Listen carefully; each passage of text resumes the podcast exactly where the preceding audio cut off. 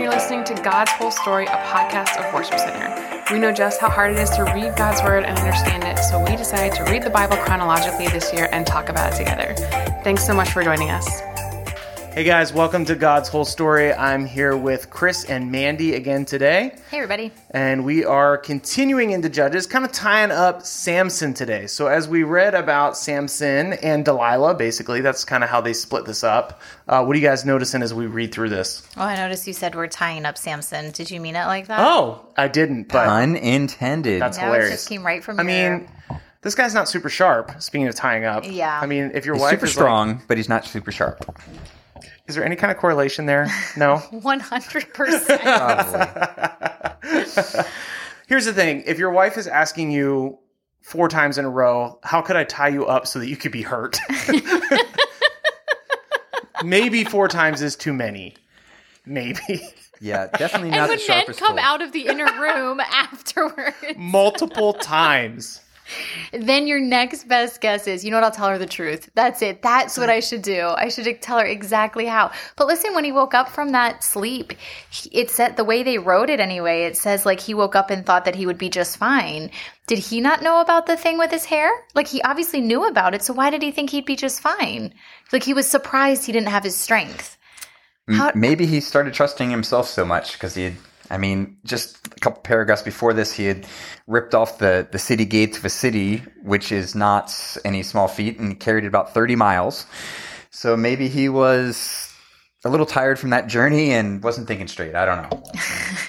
Wow. I was really proud of my 68 pound back squat I did the other day, but man, pillars on my back for 30 miles. That's a lot. Well, No, but city gates. Pillars come later. oh, shoot. That's okay. Either way, superhero type stuff, right? wow. Okay. So, yeah. So when he wakes up and he's like, okay, I actually will be fine. And then he realized he wasn't fine. Um, we think he just maybe forgot where his strength comes from.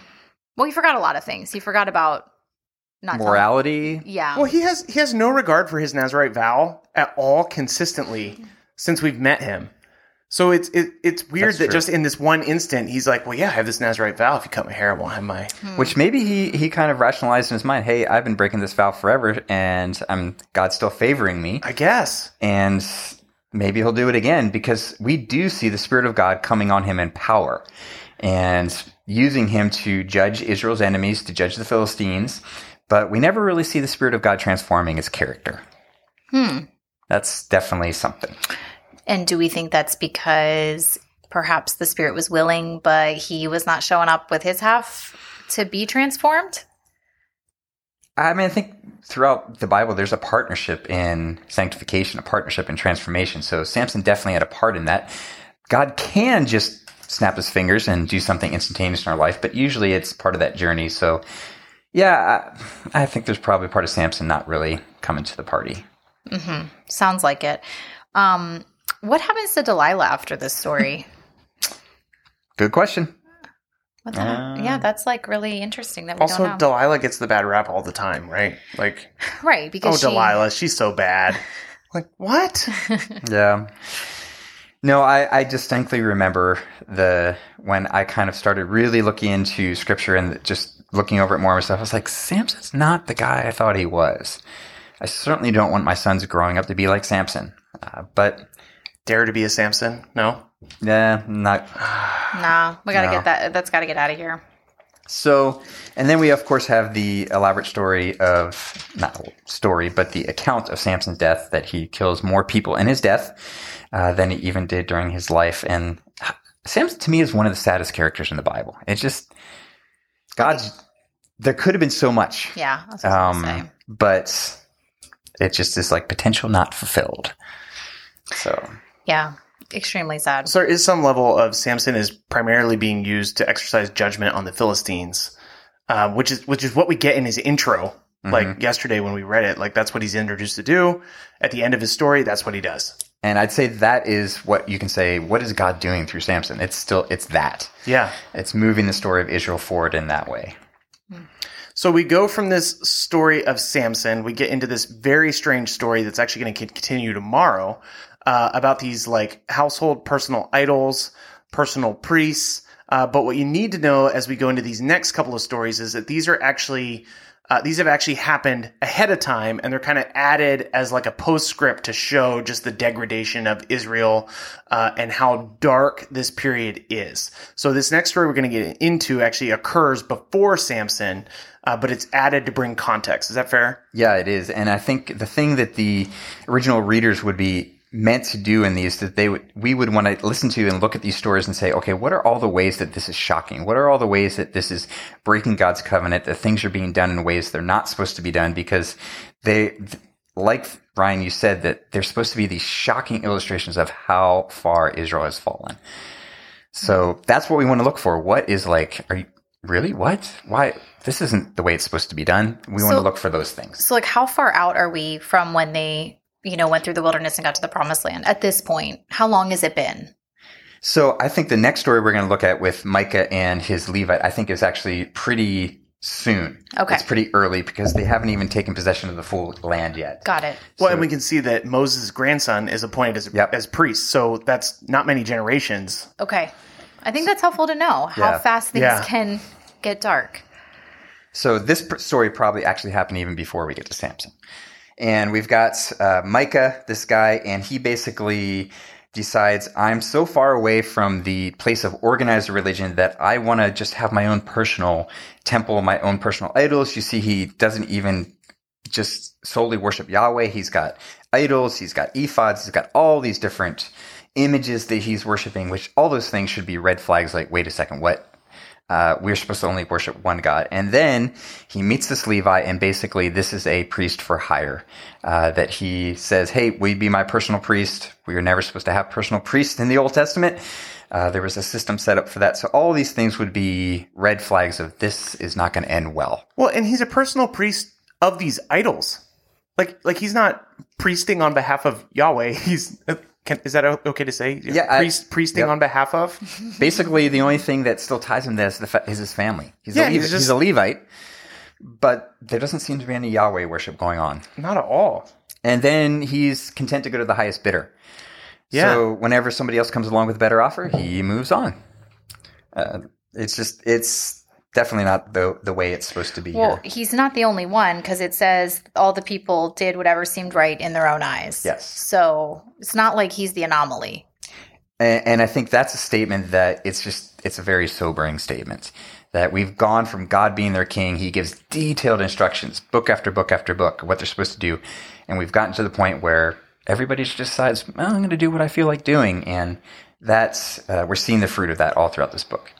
It, it's interesting to me. Like, it's easy to look at these stories and be like, everybody did everything that was right in their own eyes. Like, oh, God gave this detailed instruction. Why didn't they just follow the detailed instruction to know that they did it right? And then it's like, oh, that's actually pretty current. Like, that's that's not just a judge's thing. That's but a human thing. Well, it's very easy to look at this and be like, wait a minute. God already told Micah how to worship God.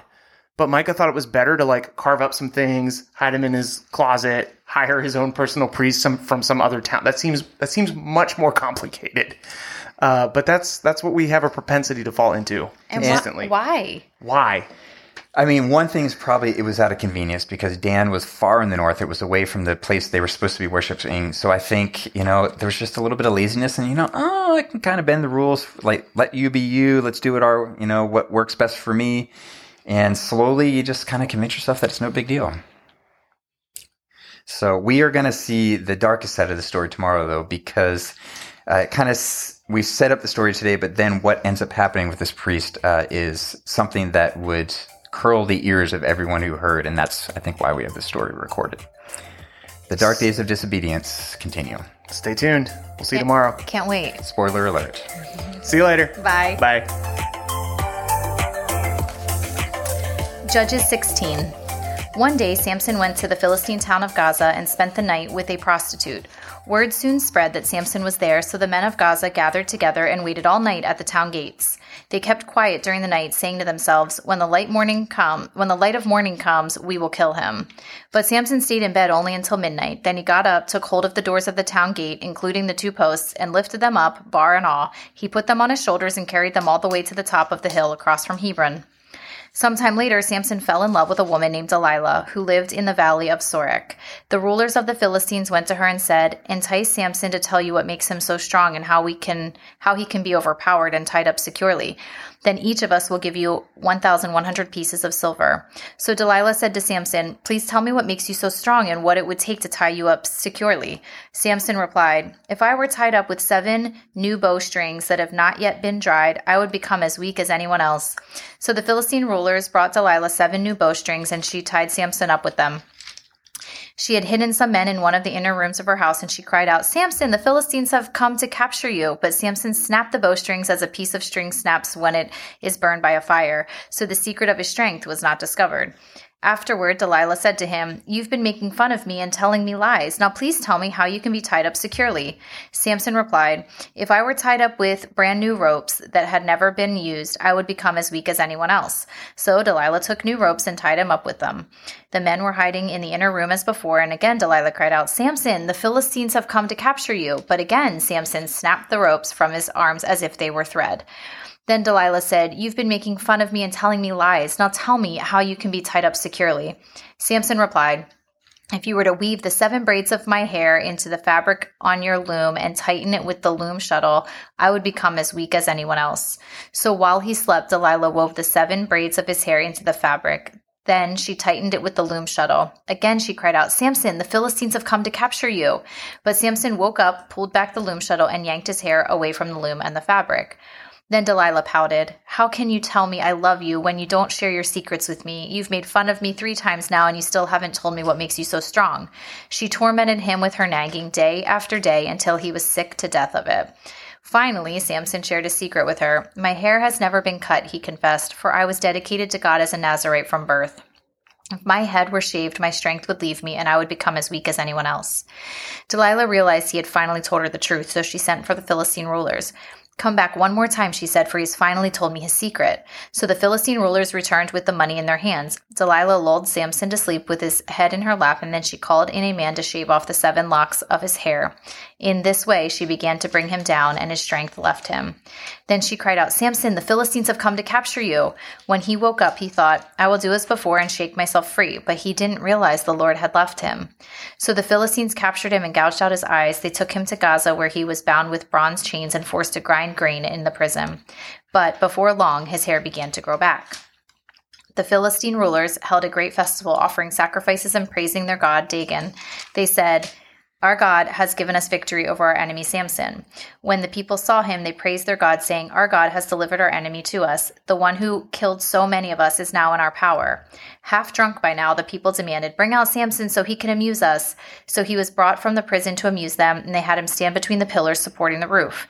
Samson said to the young servant who was leading him by the hand, Place my hands against the pillars that hold up the temple. I want to rest against them. Now the temple was completely filled with people. All the Philistine rulers were there, and there were about 3,000 men and women on the roof who were watching as Samson amused them.